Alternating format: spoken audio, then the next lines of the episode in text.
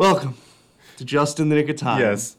For what might be the final time. Yeah. At least the final time in studio. Oh, certainly the the last time Yes. in person. I don't want to ever, you know, make a sweeping declaration. That's Yeah. Uh, the, the the podcast is over and dead forever. No, Yeah. I, I don't think that's. I would I would be surprised if yeah. that was the case because I'm sure we'll we'll want to talk at Yeah. least during Husker football season in the future. Yes. Pop into your feeds real quick. Spouse some takes. Yeah. Is that the verb we really want to go with? It that's just one of those words I don't really know the meaning of. I just kind of use whenever. Is spow even a real word? I think that's what I said. It's espouse, like you would espouse Oh. a take. Spow, I don't think is the thing. that's probably the root of espouse, anyways. Like very possibly. other words in that uh, general area for me are cultivate. Uh, I use that in a bunch of contexts. Don't know the right one. Uh, intermittent. I think that means every now and then, but I'm not sure at all. And uh, any other words I can think of like that? No, there's just the two off the top of my head where I cannot give you a strict definition of, so I just kind of use whenever I, the vibe is right. Fair enough. So we have a fun one planned for you folks today. As because we always is- do. It is the last for. It, it's the last in a long time, or it's the first in a long time, and the last for a long time. But That's a bar. Yeah. Oh wow. Yeah. Check out my SoundCloud bitches. But um, I would say this this will be resonant in some ways because we're doing a look back Mm-hmm. uh, over our four years here, uh, and discussing sort of um, I would say the ups and downs Sure. but yeah. it is it is mostly downs. uh, I I have no notes. I'm I'm as usual. I'm just going off of feel. Um, but we're gonna try and jog memory lane here. Yeah. Do we want to talk about? I only have notes for the super special third segment, so. Okay, okay. So, I mean, let's. I'm, I'm gonna pull up. Uh, what was our freshman year? That would have been the 2018 football season. Yes, 2018, uh, freshman year. I, I don't have much memories of it outside of just the sports area because what I remember freshman year is showing up to class and then immediately leaving. And aside from the JOMC modules, I love y'all, but uh, nothing like Yeah. the photo one. God, those Good were old- the worst. those were the worst. Um, so for me, it all starts. Uh, like obviously, our story as Husker football fans is is uh, a long one, but did I see you at the Akron game? Yes. So that that is kind of where our story of like seeing each other in the stadium, talking to each other about this at college starts. And it keep that Akron game keeps me up at night. It I does. the We've discussed it before. I'll say it again. That's the loudest I've ever heard in the stadium is when Frost led the team out out the tunnel for the first time. oh, it was incredible, and the lightning in the sky, and like How it turned into a big party. Yeah. None of us ever thought for the first hour and 30 that there was a way they weren't playing this game. I have a I have a pair of shoes that never recovered.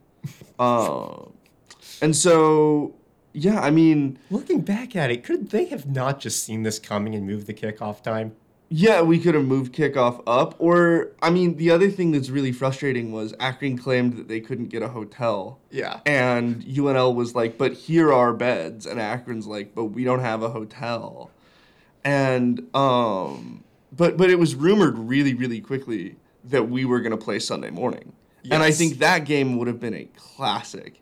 Uh, I still think the stadium would have been full. Yeah. Um, I think it would have been a classic for the wrong reason. I just cannot imagine. A g- the, the rumored start time was like 9.30 a.m. too. Oh, terrible football. Yeah. Right? Like terrible, terrible football. But I think that it would have loomed large in the memory of Husker fans of like got rained out at Frost's first game, but won the first game the next day, and like like that would be a, such a different taste in your mouth than what we have uh, have going forward. And then uh, I'm, I promise we're not going to go week by week Yes. the entire time. But you have the Colorado game that next week. Yeah. The only game I've watched from East Stadium. Ah, yeah. Yeah. heartbreaker Yeah. in the final minutes. The kind we've become incredibly accustomed to. And we said, oh, this is weird. There were some coaching decisions that you could have made that would have made that game totally different. There were some things that Martinez did that he wouldn't do if he was older that would have made this game different. And not to mention, he did not play the final two drives after a Colorado player, some may say intentionally, I am not saying it, I am only saying what some may say, injured him. And uh, we got the Andrew Bunch experience, the funky bunch himself. I remember the Funky Bunch, um, but not because- fondly. Um, because Oregon State legend Tristan Gebbia transferred right before the season began after he did not get the starting job. And uh, good old Patrick O'Brien, remember him, Husker Oh, fans? yeah. Bolted to Boston College, I believe. Just one of the ugliest offenses in college football. God, I love them. And uh, we got stuck with the walk-on Andrew Bunch from Aurora. yeah, let's call it that. sure. Andrew Bunch. Let's. Is Thompson Station, Tennessee? I was wrong. So, uh, quite quite the jump there. That's the tangent we needed. But still, like as you mentioned, there were like two to three things you flip and that's a win. I believe there was a fourth down targeting penalty from Antonio Reed, who uh, I later saw work at the Chick Fil A in the Union after he left the team. Just a thing I noticed. Uh, and Adrian got hurt, but the team had its moments that game. Like you didn't think that that's how every loss was going to go. And while that wasn't every loss, that was quite a few of them. And uh, Yeah, I mean, I really thought not just that year, but like everywhere else. I mean, I was drinking the Kool Aid still, and I was Mm-hmm. like, listen, and I, I still believe this. We would have won that game if we had gotten the jitters out in front of Akron the week before, Mm-hmm. and we were the better team. yeah, In the, in that nebulous bullshit, obviously the better team is the one who scores more points and wins the football game. But it felt like we outplayed Colorado and then managed to have enough in the tank to also outplay ourselves. And so you have that loss, and it's like, oh Jesus, what's happening here? You have the Troy loss right after that, which is a lot less excusable. And I think the Yeah. oh my God, we're bad moment came against an admittedly dominant yeah. Michigan team who just like we did not belong on the same field. no, And it looked like the exact same thing we'd seen the year before. yeah, that was like a Mike Riley loss. That was a Yeah. Bo Pelini loss. It was Um, Bo would have kept it closer, I think. he would have scored points, but Michigan still would have. Oh, yeah. had total control of the game, yeah, sure. 40 pieced us at the very least. But yeah, Well, yeah. I mean, they got us. They got us fifty-six to ten. yeah. And uh, those 10 came in garbage time, and Yep. uh, good old Martinez had maybe one good leg that entire game. It was bad. Yeah, they had some watch party at Memorial Stadium for the game because it was a road game, and I went to it and I left at halftime. And I never, I never leave like actual home games early, but I had to leave that one. It was just, I did not want to watch that at all. Yep. So then, lost to Purdue, predictable loss to a Wisconsin team, mm-hmm. lost to Northwestern.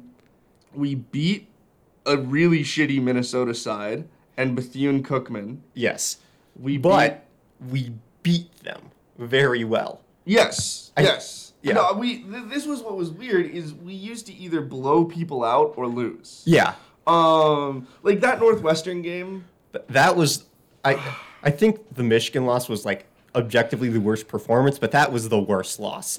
They were up 10 with like a little over 2 minutes to go. and it's a field goal in overtime. Yeah. Um, Oh, overtime. I think not our friend. Yeah, the last time Nebraska scored in an overtime period unless there's a game I'm forgetting, uh, was Bo Pelini's last game against Iowa. It was the last time we even put up points in that extra portion of play. But yeah, then Minnesota and Bethune Cookman, those were great feeling games, especially Minnesota. Because, like, if you got the first one over Bethune Cookman, that, that would not really feel all that good. But to do that to a conference team, who it was admittedly trash, but we were winless. So uh, takes one to know one, buddy. And uh, the offense was clicking. defense did occasionally things. It was fun. And, and they you have the schedule in front of you, not me, but they went on the road and kept it closer than anyone at the start of the year. I mean, maybe not the start of the year. After the Michigan loss, certainly thought we would against Ohio State. Ultimately, that was a down year for them. so they still won the Rose Bowl in. And uh, then another shootout win that we pulled way ahead of with Illinois. And then the class, and then the rare one possession victory under Oh, Scott so good. Frost. A game where I stood four hours in the snow where nobody scored a touchdown. That was my birthday. Oh, happy birthday! That was my eight that was later, my four years later. birthday. um That might have been my favorite home game of my time here. Either that or the Northwestern game where a third string free safety knuckleballed in a 19 yard game winning field goal after the two worst offensive performances you'll ever see in the second half of football. Um, yeah, that is. I, I just want to say also, Justin does not have the schedule in front of him and is pulling all of this from memory, which is Oh, I got that just right? incredible. Yeah. Perfect. Well, wait, which detail? Oh, just the general order of things. Yeah, you you had every game in order. Yes. Um, yeah, that close Iowa loss sucked because it looked like we were going to do the same thing we had done against Michigan State, and that Michigan State game just like the Frost hype train freshman year, both on and off campus, was just unbelievable. Like people people had lost their damn minds. Um, and yet not just in this state in this state particularly uh, not that these people are oracles of sports in any ways but i was listening to kfrx one morning and the dj person there forget the name of him said uh, like the first year we're gonna make the big ten championship the next year we're gonna win it third year we'll make the playoffs next year we'll win it like I don't think he was being serious, but like judging by vibes, that's a thing you could say and people would cheer you on. And Nebraska was abysmal the year before. The year that got Riley fired. That was a team that had nothing in the tank. And to start the next season, we were also ranked because segue baby. because the hype train was so good that you can forget an 0 6 start and start right back where you began. All because of the initial hype of the hire. Yeah. It was the prodigal son after the, the undefeated UCF team coming home. So we have South Alabama easy dub, of course. Eh. We made that Well, harder okay, we made it harder than we needed to, but we got the job done. Yes. I'm not. I will. I refuse to evaluate first week performance past. Were you able to get the job done? Yeah. Uh, And uh, that was our first episode was recorded after that. Not our first official episode. That was the beta episode, which might be floating around on SoundCloud somewhere. But uh, if you can find it, that's a great one. We had a great segment about Dodge Juggle that uh, I'm kind of sad never saw the light of day on the main feed. But yeah, Don. Uh, yeah, shout out Dodge Juggle. Dodge juggle. Sad days. Um. So yeah, then we go to. Well, we don't go, but uh, Husker Yeah. Nation packs that. Like that has been That one of my happiest game, moments as yeah. Husker fan. We played a home game in Boulder. Mm-hmm. Uh, it was embarrassing, just absolutely embarrassing until we lost because of mistakes from Martinez. Uh, Terrible special teams. just god awful special teams. I mean, And the more things change, the more things stay exactly the same for this team.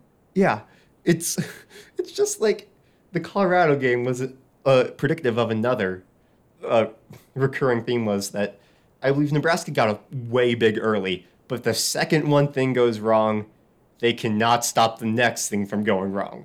Like, Yep. yep, and that's so then Northern Illinois, we get that one. Illinois is closer than it ought to be.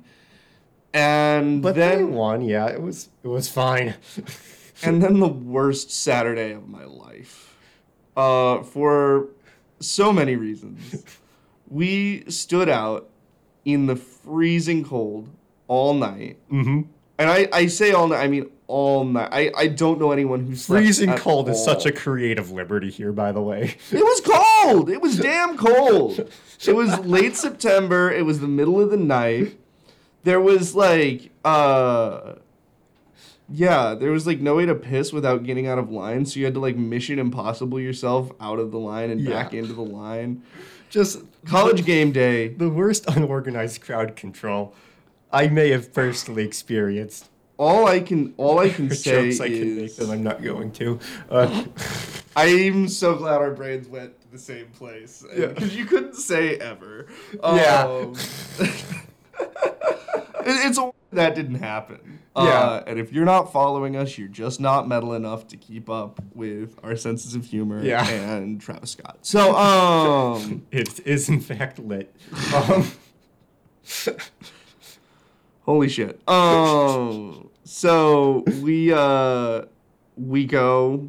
to college game day, Terrible time. which again, after the crap pile of performance that was Colorado, the hype train was still big enough that Nebraska could host a college game day episode. Which truly, this was the last moment we possibly could have. Yeah. Because after this blowout and the rest of this season, like, Yeah. I still think that they should never send one to Nebraska, Iowa. And I still think that they should never send one, like, maybe Nebraska, Wisconsin.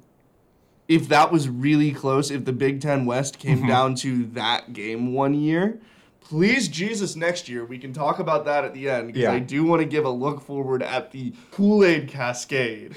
um, which is coming. I have stuff prepared for that. But uh, but yeah, I mean, to, to kind of quickly get through the rest of the year, it's everything you would expect. I Oh, mean, and, uh, Minnesota blows us out. yeah, that honestly was a worse performance than the Ohio State game for me. Yeah, well, the Ohio State one came at the end of staying up for literally an entire 24 hour day.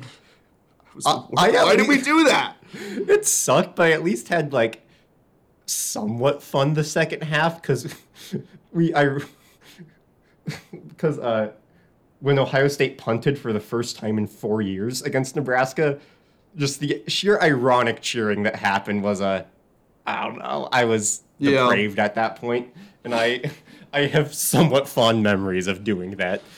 Fair. I think I might have left. You left. Um, Yeah, Minnesota was bad. Uh, yeah, yeah, that was that was just embarrassing. Uh, the Purdue loss. I think that was Indiana, might have been the worst. Indiana was like not We acceptable. every game and we're like, this might have been the worst. I'm, but I'm Purdue also, was two and nine, and we could have made a bowl game. Had I know. I'm trying to look at like how we could have reached bowl games. It's- and you've it's got, Purdue. You've got oh, it's Purdue or it's Indiana, who we lose to by a touchdown, just- yeah, and that game was relatively close. R- yeah. I think we kind of backdoored it in there, and then Indiana got like a first down late. I could be very wrong. It might not be. We, uh, Uh, I, I think Iowa was just as close. Oh yeah, well, and that was the thing. Going into that game, we were one game short of eligibility. Mhm. After we just kicked the piss out of Maryland. Yeah, and we're like, oh my god, it's it's gonna happen. Uh, interestingly, I think Noah Vedral was a feature of that Maryland game. Didn't he get some minutes? At the very end, there probably yeah. Which is weird because I associated Vedral with Maryland, and then lo and behold, didn't he transfer to Maryland? Rutgers, you got Rutgers, okay. yeah. I don't distinguish those as two different schools. I recognize that they're in two totally different parts Mhm. of the country. Yeah, Um, Rutgers I value as a member of our conference. Maryland I do not. I you're fine in basketball, Maryland. Like you're good. I can hate you sometimes, but like at the end of the day, what are what are either of us doing here in this partnership, Big Ten and Maryland? Do you actually like us? I don't think so. Do we actually like you? I don't think so. The ACC needs something to feel decent about. You can give them, you know, your time. You're bad at football. I, I don't I don't want to like, you know, think of you in the context of Nebraska football. It just does not make sense. Rutgers is bad at everything. I feel bad for them, and you're cute. I like you. Um, so another disappointing Bulls missed. let's roll over to the 2020 football season. Oh yeah, 2020, the year that didn't happen. I'm it so profoundly did, but I wish it had not. Um, The football season got canceled, and yet we did we actually play it? Like, was it ever actually uncanceled? So this is interesting. We somehow did not play Wisconsin twice. We were scheduled to play Wisconsin on the 19th of September. Yeah. They pushed the season back again to October. Yes, because uh, yeah, they initially uh, cut out the non-conference games, and then with the expectation that everyone would follow his lead, and just a tr- terrible read on what the rest of the country thinks, Kevin Warren decides, "Hey, we're not playing football at all this fall. Oh my god. Hold your applause until the end of the presentation." Oh The rest of the country was like, "Y'all seeing this shit?" And then continued to play their schedule. Then after like a month and a half of us threatening to leave the Big 12, not the school itself being Big Nick. Ten, I wish. Yeah, yeah, leave the Big Ten for the Big 12. Uh, Kevin Warren's like, uh, seven games in seven weeks. Have fun, y'all. And uh, the team that was supposedly so ready to play Nebraska. Uh, Well, that's the that's the that's that's the double-edged sword here. I remain frustrated with Kevin Warren. I think he's an ineffectual leader and an absolute buffoon. I don't understand how a guy like him gets a job like this. I don't understand why you would want the flag bearer of the conference to be so deeply tied to Northwestern and have so many interests in football.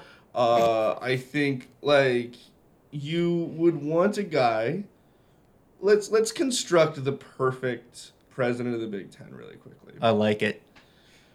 Tom Osborne. But short of that, um, Just yeah, you want a guy from like one of Hilton the. Head, South Carolina. Oh, you want an outsider? I want an abs. I want a total outsider. Okay. Because the Big Ten has a clear brand. Mm-hmm. Everyone knows what Big Ten football is, Yes. and And I love it so. to be a part of that is to recognize that this is gonna work on its own and it has always worked on its own I, Absolutely. I am a staunch football libertarian uh we can we can talk about this as it pertains to nil as well um Uh, which is coming in the Kool Aid segment. I, am sure I'm sure it will, but holy shit. It's your government off my 50 yard line. Like and that's I listen. I don't think I don't know how I feel still about the decision to play those games. I think ultimately the best public health decision in hindsight would have been to say no season. But because we, we weren't having in person classes, we weren't functioning as a university. No. This was a made up little. Also, by the way, if you want to become disillusioned with the American education system, might I suggest talking to people who were in school at that time? Like, Yeah. if any freshmen are listening, uh, do not for a minute trust anyone here. They will all dig a knife into your back, and 2020 taught all of us that. And I'm sorry you don't get to learn that because it was a valuable lesson. Uh, no one is looking out for you here, uh, and it is just a machine that will crush you. But anyway, um, There was there was a class I took in 2020. It was for one of my m- m- three minors. Was a my communications minor was uh, this families and society class that was all online, and I honest to God cannot tell you a single thing I did in that class besides discussion board posts. see, and that's the Did I have tests? I don't remember. Were there papers? Maybe. I know there was one discussion board post a week. That could not have been the whole class. But was it? the best thing you could hope for at that time, honest to God, was apathy, right? Because the professors who cared were spinning out of control uh, and completely ineffectually teaching. Um, but anyway, the entire higher education landscape was fucked. So maybe we we say a prayer for Kevin Warren and we move Yeah. on. But I do think that the half in, half out style of leadership is never the way to go Yeah. sometimes there's a middle way and then sometimes you're just being an ass Yeah, because if you were going to have a season, you should start it as early as possible to give time for makeup games. give time for, you know, testing or whatnot to make sure Yup. that we can adequately reschedule things. But no, instead of, you know, having any plan, he decided the best plan is when you have no plan and decided that, like, here, will you sh- shut up? And, like, like that's why we had the season was just so that Nebraska and Ohio State fans would shut up. Yep. That's literally it. So we lost the first five straight, which made us look awful. No, I think we won the third game against Penn State. Oh, you're right. You're right, but that was an awful Penn State game, Yeah, that was a bad Penn State team. and we did not play that well. No. We just kind of pulled it out of our asses. yeah, we were minute. up like 21 to nothing thanks to some defensive t- turnovers and touchdowns. right. And But our offense our that year was just darndest. horrific. Oh god, yeah. That the 2020 team was easily Scott Frost's worst. But generally, generally, and I say this for every sport and every situation, it was a weird time, Yeah. kids. It was the late 60s and everyone was groovy. I don't know what the TikTok sound is. I don't know what your kids are doing on the internet. Um, kids. But anyway, their uh, snap faces with the, yeah. instant ticks and the How you doing, Belichick? Um, I've brought this up before on the pod probably, but he says that quote every year, and every year sports media freaks out like it's new. I remember he said that the- back when I read the. Physical Journal Star. He was saying quotes like that. Okay, this is nothing new. I What- like how back when I read the Physical Journal Star makes it sound like it was 1980. Which this was like senior year of high school. This was like four years ago. Don't let this man fool you into thinking that Bill Belichick came out of the womb complaining about Snapchat. Like, this is still fairly recent. Eh, okay. No, this was like 20, early 2010s is when I believe the first instant of that quote was. Because that's back when they Uh, still had the Sunday morning paper column, uh, adults say the darndest things. You're absolutely right. I've got, Oh, yes. I've got things from 2015, 2017, and 2018. Yeah. He says snap face three different years. And every year we think it's a new quote. We're like, ha ha, old man doesn't, he has us in the palm of his hand. Belichick knows what Snapchat is. There is no way in hell he does not know the actual name of that app. No, he's, always saying just it been on making purpose. fun of Snapface. Yeah. Um. So, fine, fine. Uh, that's that's how I feel about the 2020 season. It happened, and honestly, Yeah. Having football was a joy during troubled times and Mhm. a lot of bored Saturdays working at the World Herald. So, um, we have the 2021 season. Which This was be our- his best team?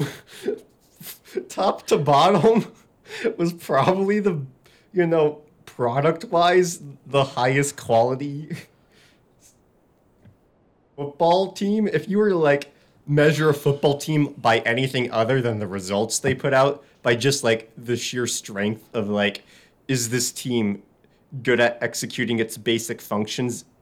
I'd say that they checked off more of those boxes than any other Husker team. They just had all the wrong boxes to leave unchecked. we take that in, in the Illinois game. We Yeah. rout Fordham. We beat Buffalo. And I think the most critical, pivotal games of the season are Oklahoma and Michigan State, who finished ranked ninth and 10th.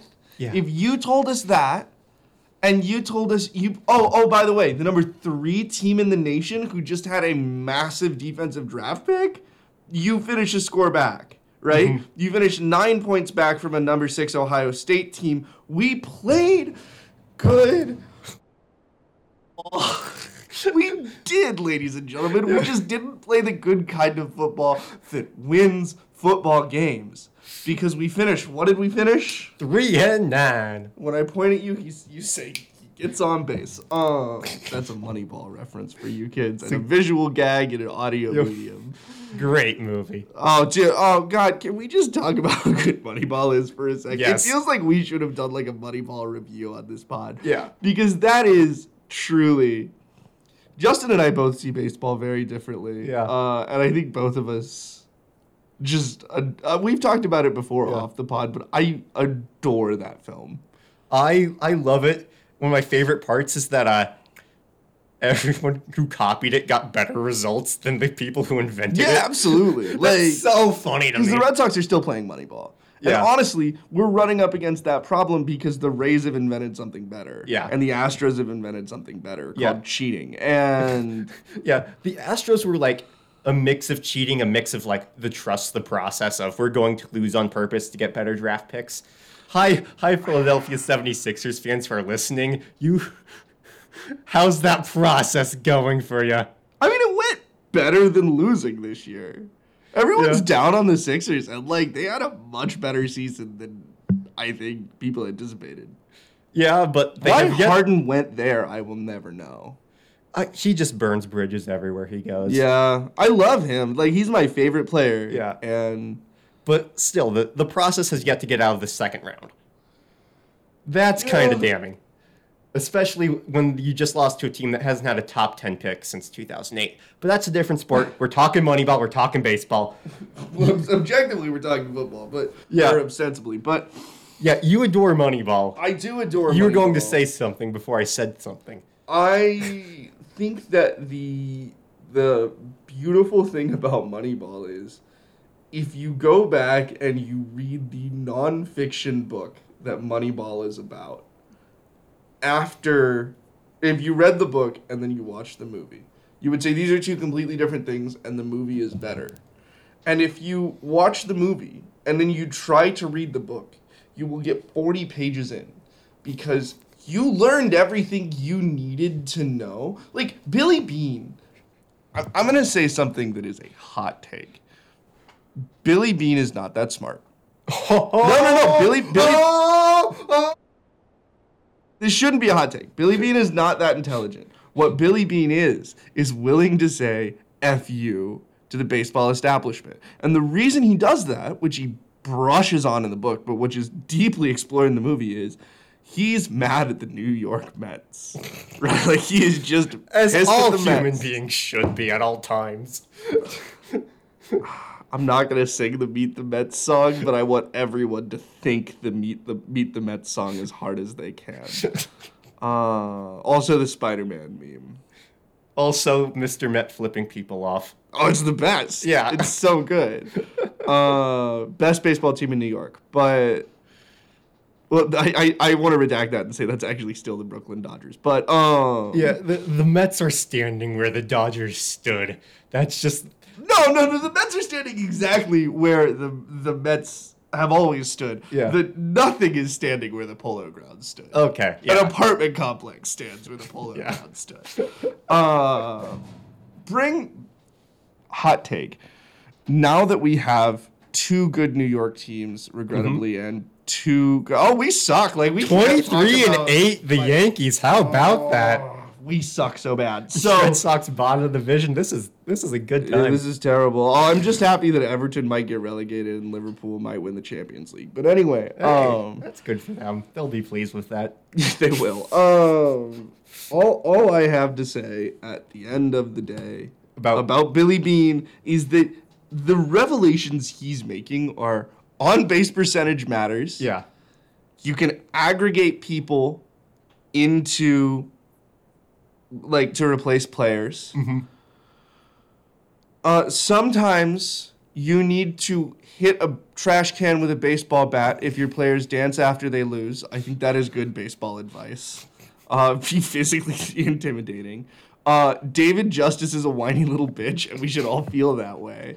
And uh, find a smart, pudgy math guy, which like every everyone in baseball did one, two, and five Yeah. and baseball got better for it. Mm-hmm. But it, those things were really like like the one thing Beane does is five. He Yeah. gets the pudgy smart guy to do all the thinking for him, and and he gets a divorce, and that's all he does really over the course of the movie. Well, he has a divorce. Yeah. that I could use less of. It's cute. Yeah. The ending song is nice. Yeah. Which is an anachronism, by the way, because that song did not come out until two years after the events of the film. Really. Yep. I read that on IMDb. Wow, I'm proud of you for that. Um, it's it's a good song though. Um, football. I don't know. I'm running out of steam on shit to say about this team because we talked about this year. Yeah, we talked about the year, and- you know what this year looked like. Final thoughts, Scott Frost era. What is it? What, like we we'll talk moving forward, but Mm-hmm. just like looking back for a moment. What are what are some? Let's let's play word cloud. What are some Ooh. words we want to throw out about this experience we've had? Disappointing is the thing that comes to mind. Mm.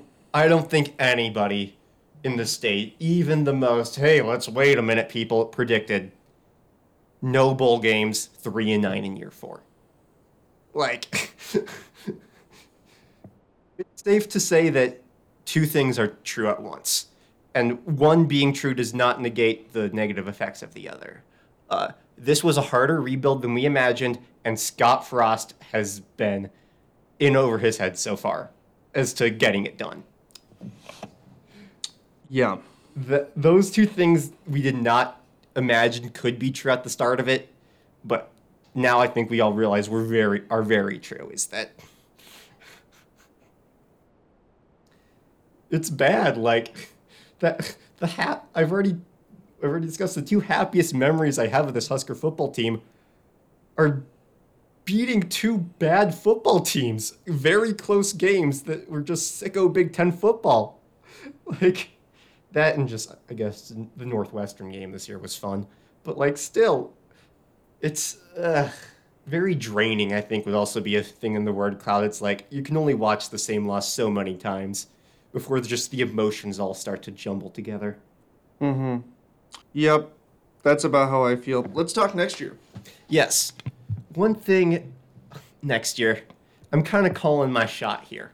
I think, and this is not about next year, this is about just the general future of the program. This is to say nothing of Scott Frost. This is solely about Nebraska football. Something happened in the last month that I think that if this thing ever gets turned around, we will point to and say that's the moment it all started. What was that? Uh, I, I I'm sorry. I just don't quite follow. my setup? Yeah, but phrase it differently. Oh, okay.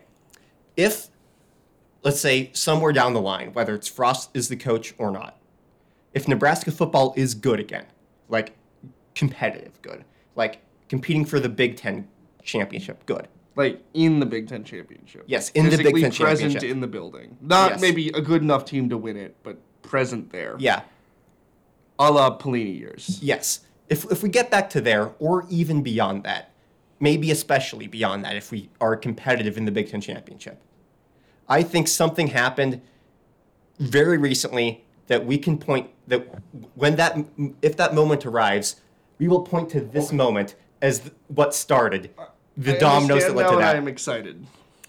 That is the committing of two-time All Big 12 defensive end Ochaun Mathis from the transfer portal. Because, let, hear me out here. I see you rolling your eyes.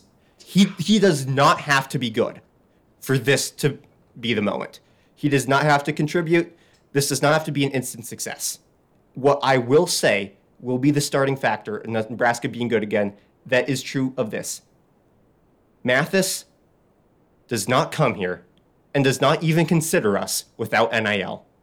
This is not a player that was on our radar in the transfer portal before NIL. If we get good again at football, it's players like that that we recruit from the portal because of resources like that that will take us there. The coaching needs to be there, obviously. There, there are a bunch of things that need to fall in place, but this is a caliber of player that would not have came here had it not been for NIL He's a three star. a three star recruit, but a two time all Big 12 defensive end. The Big 12 sack leader in 2020. Like, this is a really good player. His former college coach is at Texas. You know, he grew up near Austin. This guy's a Texas transfer 10 times out of 10. Unless you can get some more NIL money here at Nebraska, which is exactly what Casey Thompson said. So if Nebraska gets good again, I think that's the first time we got the type of player who'll make us good again. Is because the landscape of college football is changing. Like, you know, recruiting is great. Obviously, do not stop recruiting. If you can get a bird in the hand, you know, and develop them and have them great talent, you're always going to need that. Mm-hmm. But more and more player, players are entering the portal every year. It's honestly borderline free agency at this point. And when free agency comes, Nebraska is showing that it can get some good signings that other teams of Nebraska's like football goodness can't. Other teams teams that don't have Nebraska's budget cannot compete with Nebraska to get players like this. So I you, you can think it's impossible. No one wants to come here. You know, the fan base expects whatever your reason for thinking that this can never work again. I point to that transfer of Ochaun Mathis. I'm thinking, this might, if this continues down this road, because however NIL changes the college football landscape, Nebraska's all in on it. We have the money, and like, you know, like I said, recruiting's good, but the transfer portal, we're getting developed products there. Like, proven players are in the portal now, like Mathis, like Biletnikoff award-winning wide receiver Jordan Addison of Pitt in the portal. Like, you can get known quantities of good through money now in college football. And do you have anything to say? Because I can go on forever about this.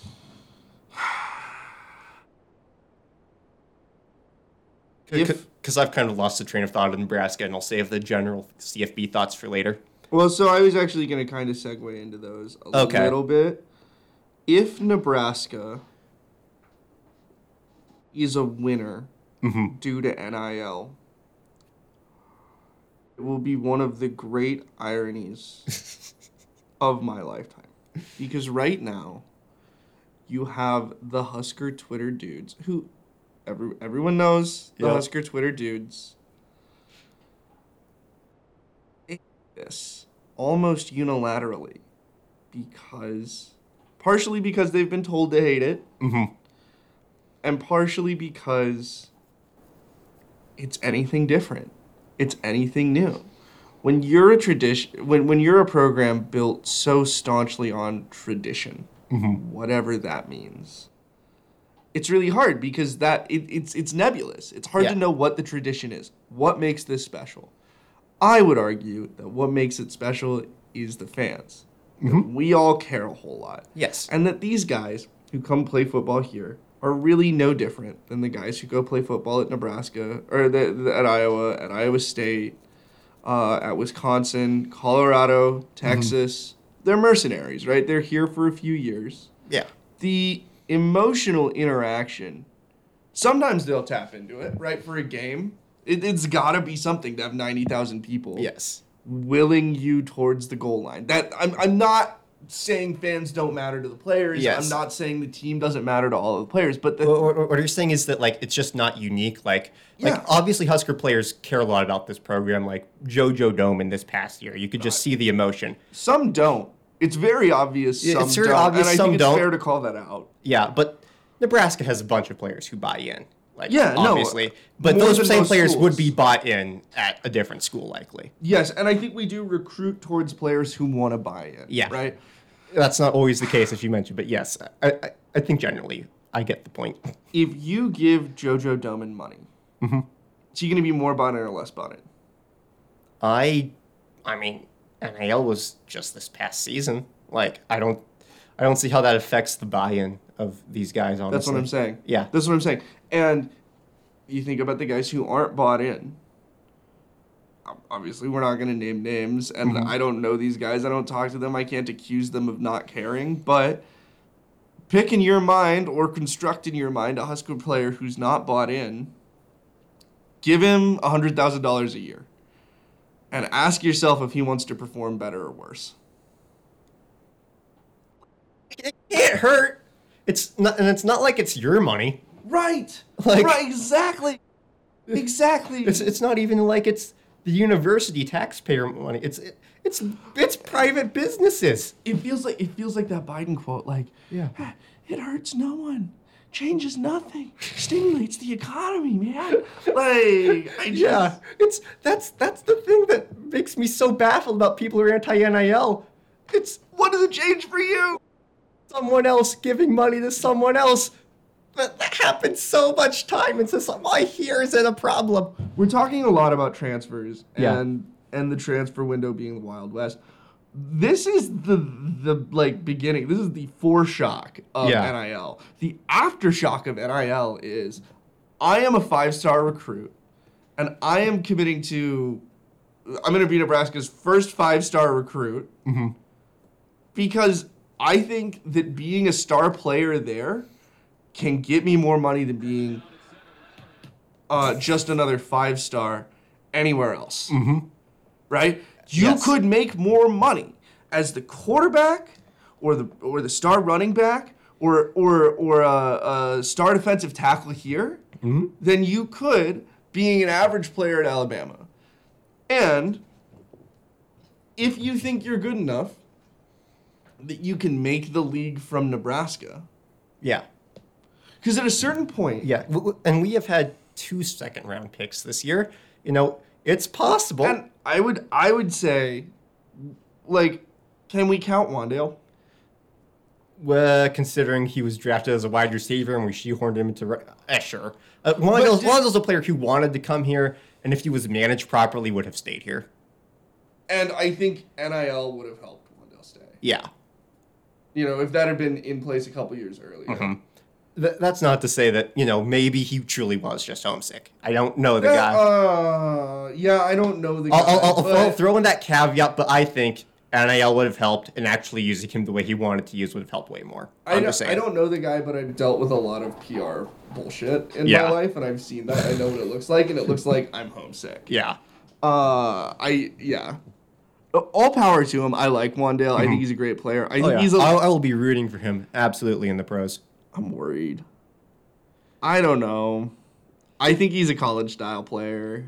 He might not succeed, but I will be rooting for Oh, him. Oh, absolutely, absolutely. But I just don't think he's gonna. Yeah, short, fast guys have No. they they have had some success, but most of it is a traditionally short shelf life. But I I best of luck think his he is a his tough cookie. Utility, his worth is always gonna be in his versatility. Mm-hmm. He can do a lot of things for you, but he can do them Yeah, at eighty percent of what you need in the league. Just don't be surprised if he's solely a kick returner in five years. Oh yeah, That's no, but that's that's a perfectly good living. It is. right. That's no shade against kick returns. No, absolutely not.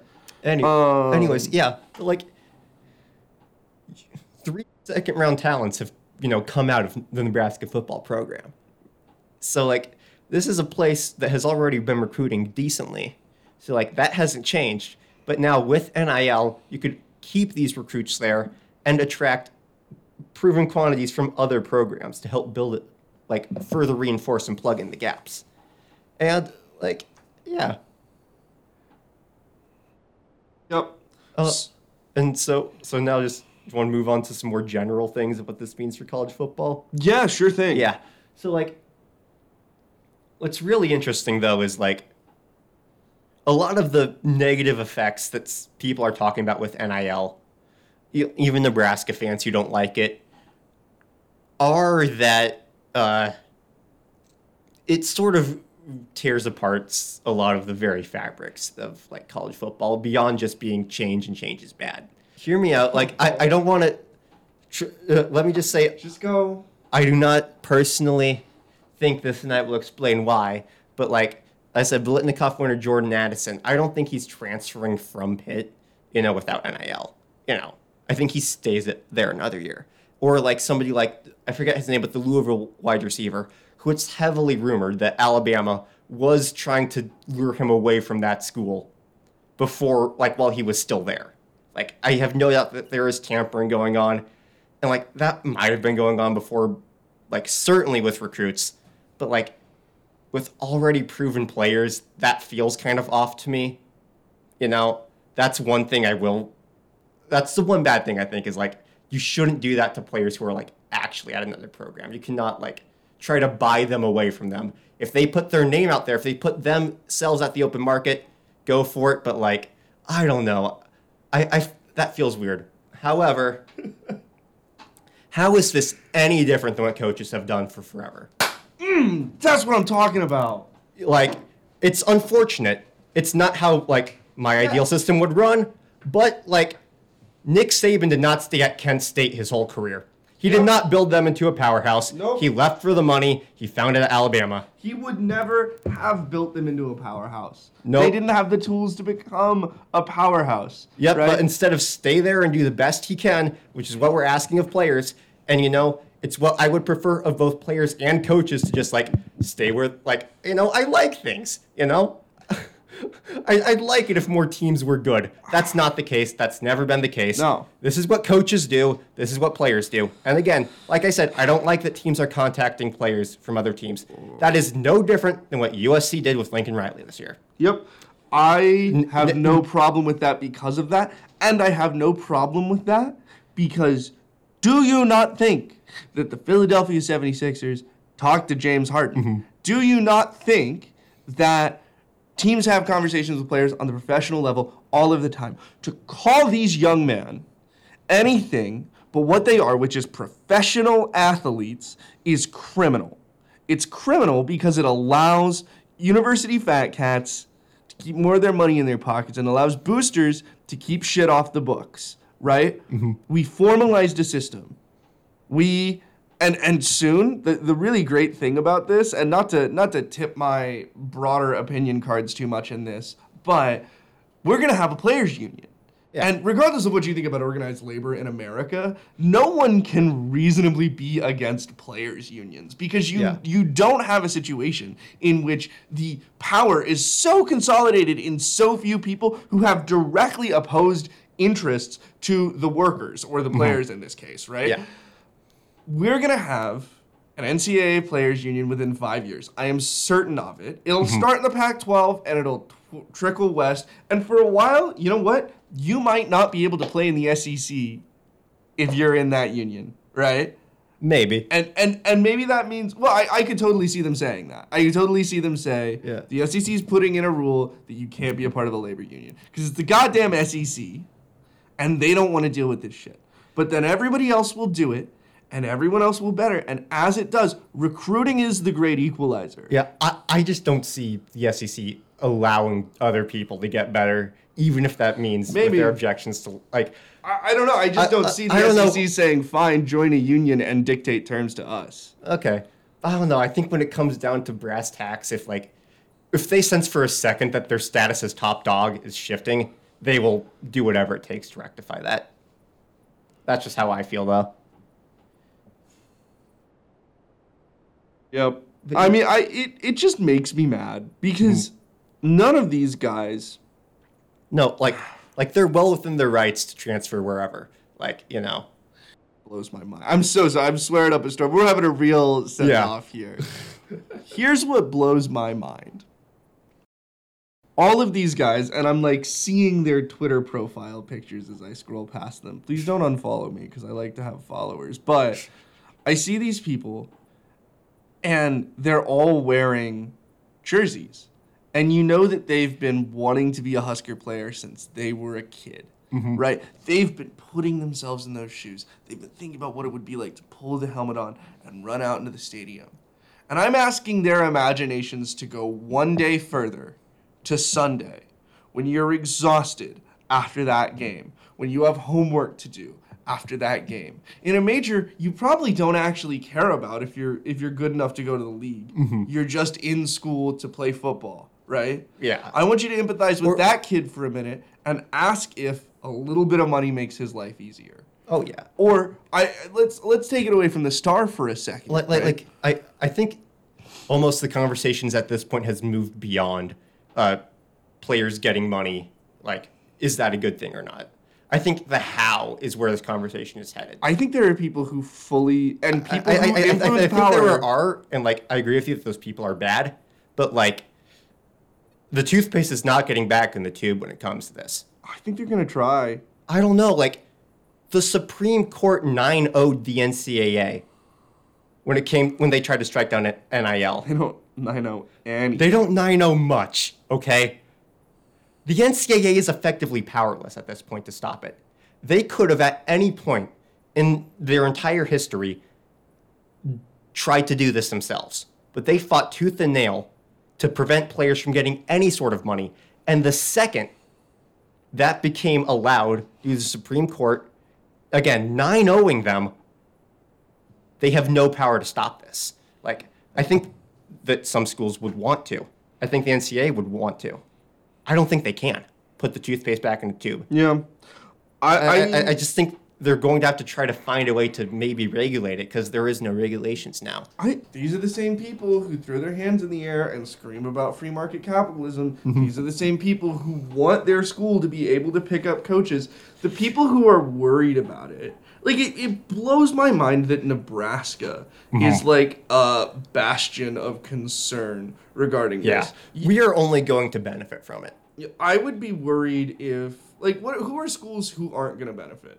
I think obviously the entire group of five and like smaller power fives, like Big Ten, I'd say like the Northwesterns, the Illinois, the Purdue's, That's exactly what I was thinking. because I think in the future, uh, we could go down. If the NCAA truly has no power, in which I don't think they do, what is stopping the schools from just saying we don't need the NCAA to play sports and making their own European Super League, where they are basically just professional teams? That'd be so good.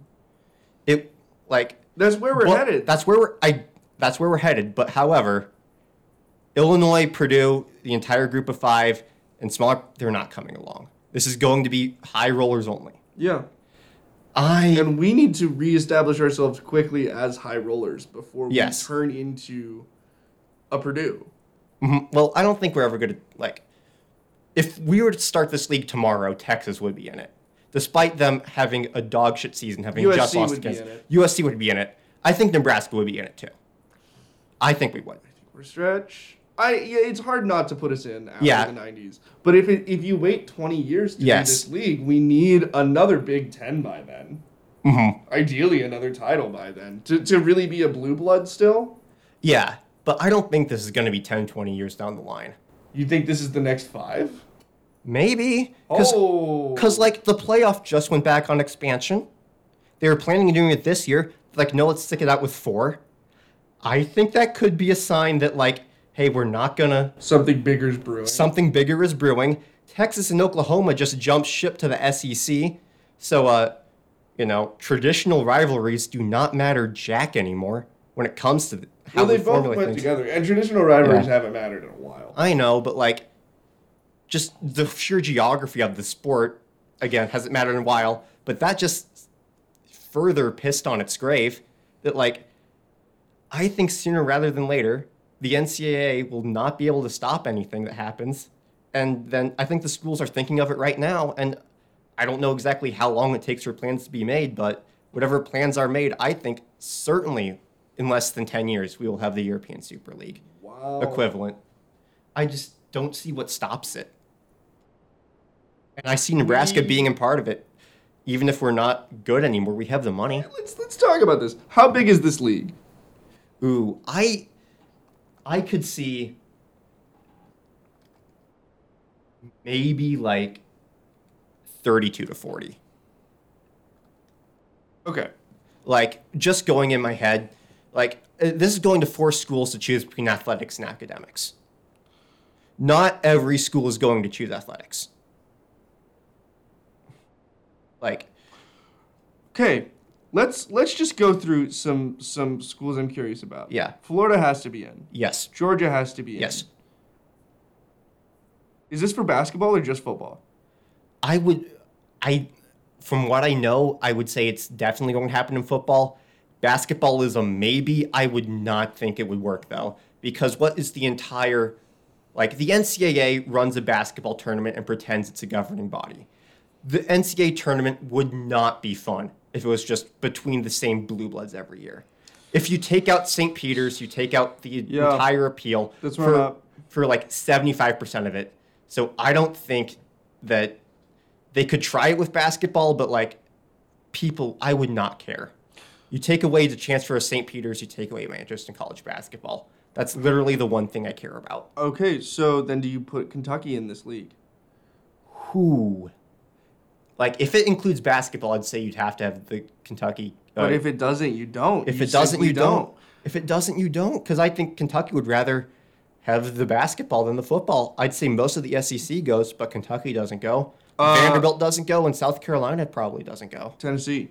Tennessee goes. Tennessee goes because they won in the 90s. Like, again, this is Yes. a similar thing to us. Tennessee's not that good anymore. And because the money is there, people in Tennessee would want to go. oh, yeah, you're right. Yeah. You're right. It- it- this is more so about this is like more about does the school care rather than is the team good. We can leave out the school in Tuscaloosa, obviously. Yeah. Uh, they don't need to Both schools in Alabama go, obviously. Oh, I was making the joke that they shouldn't be in. Uh, Arkansas? Blue blood. Arkansas, I'd say, whoo, that's a toughie. But like, I think they're on the fast track to getting their program turned around. I really trust what Sam Pittman's building there. So I think the football team becomes good, and that's what puts them in. LSU has to go. yep, A and M's going. Mississippi? Ooh, both Mississippi schools. I You either take both or you leave both. yeah. However, though, if one school wants it and the other doesn't, then they're really gonna want it. Cause like something I've noticed with like fans of really small schools, like Group of Five and below, or like even from like FCS, the point of conference realignment is not to continue to play your rivals or like have a conference that suits you geographically. The smaller school you are, the more you want to be above your rival on the food chain. Yeah. So I could see that principle becoming a thing in this new league where like a Mississippi school would be like if state's not going, that makes me really want to go. So, yeah. I mean, that's just the SEC alone. Yeah.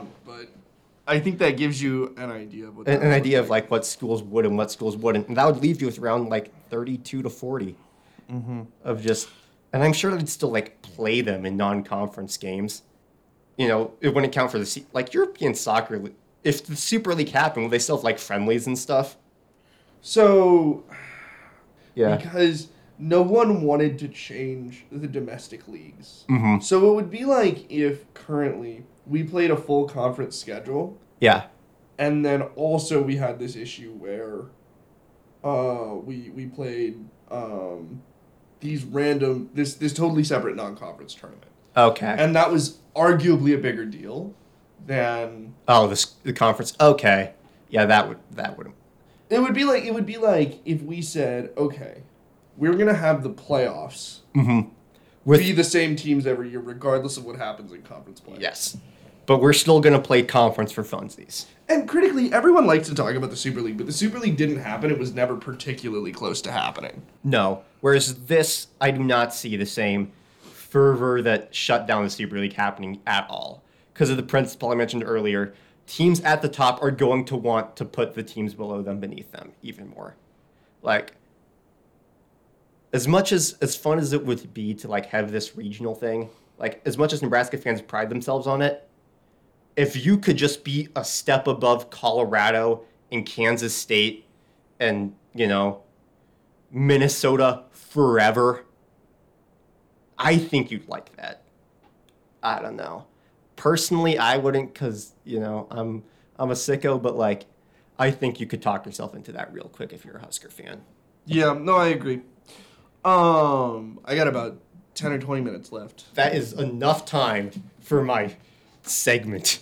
What is this segment? Okay, so I went through some old show notes. I didn't have actually that much of them because I've actually just e- re-edit the same note app note over and over again with just.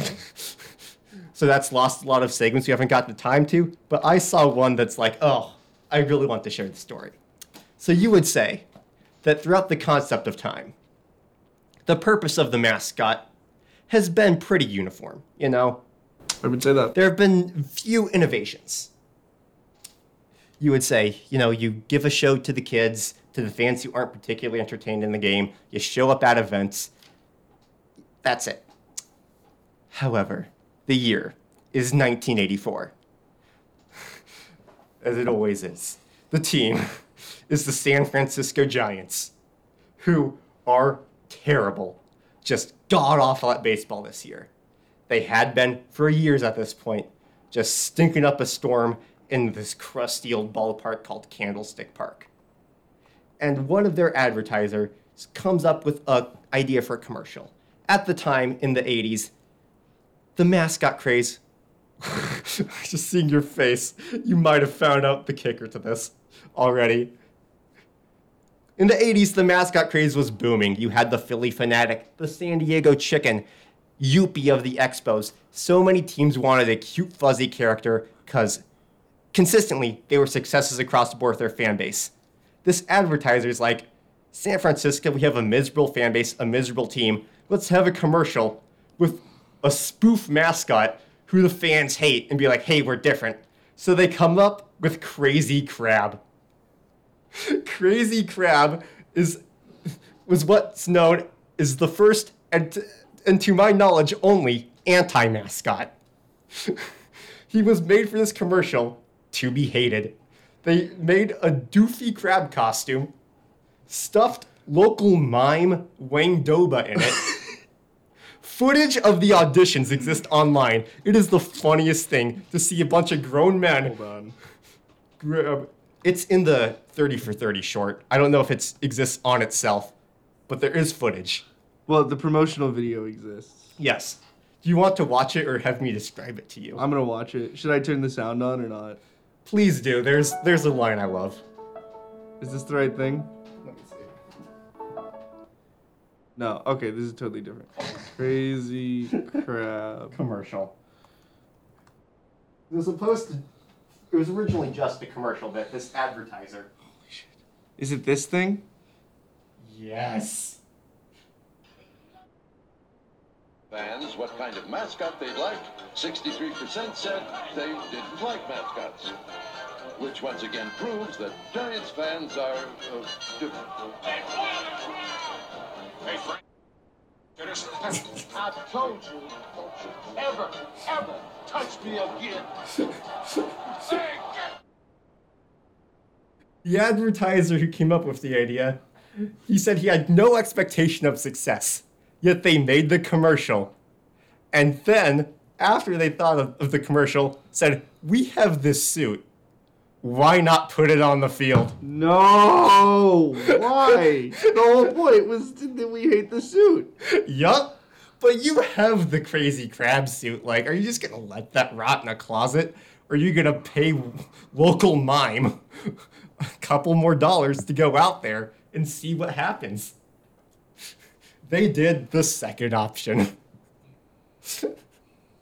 After the advertisement, which specifically encouraged fans to hate him, they sent Crazy Crab out there, and instantly he was booed.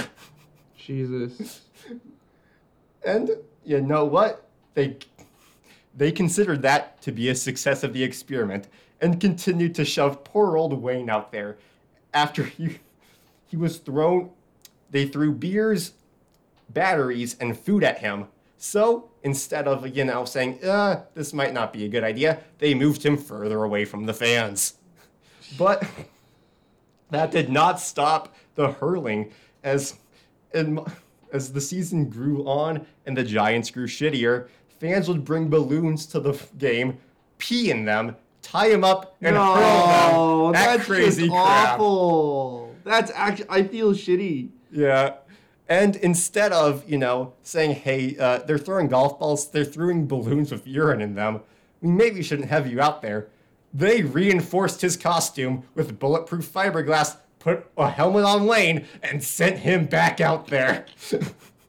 No way. What? Bigger like, and now we understand why, and Yeah. it all makes sense, and it all comes together, and you're like, it was actually this kind of beautiful thing. This doesn't have that. I can tell. This is kind of has that.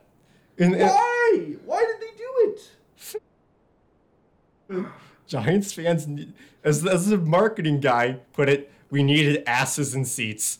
And if, and if taking your frustrations out on this poor man in a crab costume who you're told is to hate, you're gonna do it. As like there are amazing quotes in this 30 for 30 short. I highly recommend. But one of them was like, the ballpark was bad, the team was bad. And like, if you're gonna be in Stalingrad, you might as well have some beers and throw them at the crab. Oh my god. So as you can tell, this is going great. Uh, Wayne himself described it as a form of performance art. So he has just gone fully insane. He's like, and how can this be anything other than performance art? This is a man in a crab costume getting drunk baseball fans to hate him on purpose. This is so good. This is a one of one experiment. Yeah. Experience. And uh there's no way this ends well. And obviously it did not. The last series of the season against the always fun San Diego Padres featured two Padre players, uh, Kurt Bekwava, I said that wrong probably, and future Giants manager Brett Bochy, who body slammed the poor crab and caused him to miss the rest of the season and be incapacitated for a month. They later settled outside of court for $2,000. And that was the end of Crazy Crab. When asked later why they did it, Bekwava replied, I hate crabs, and so does Bochy. so that is Crazy Crab, one of my favorite stories of all time. The anti mascot, first and last. Fair enough. And I think our audience needs to know it. That's fantastic. I'm over the moon about it. Love right. that Crazy Crab. Love that crazy crab. Any any final things to say? Love that Crazy crap. Oh, right. oh yes, I have one more note. Uh, he's kind of gained a cult appreciation amongst the Giants fan base. Uh, he even appeared again at their last home game at Candlestick Park and was not pelted with things.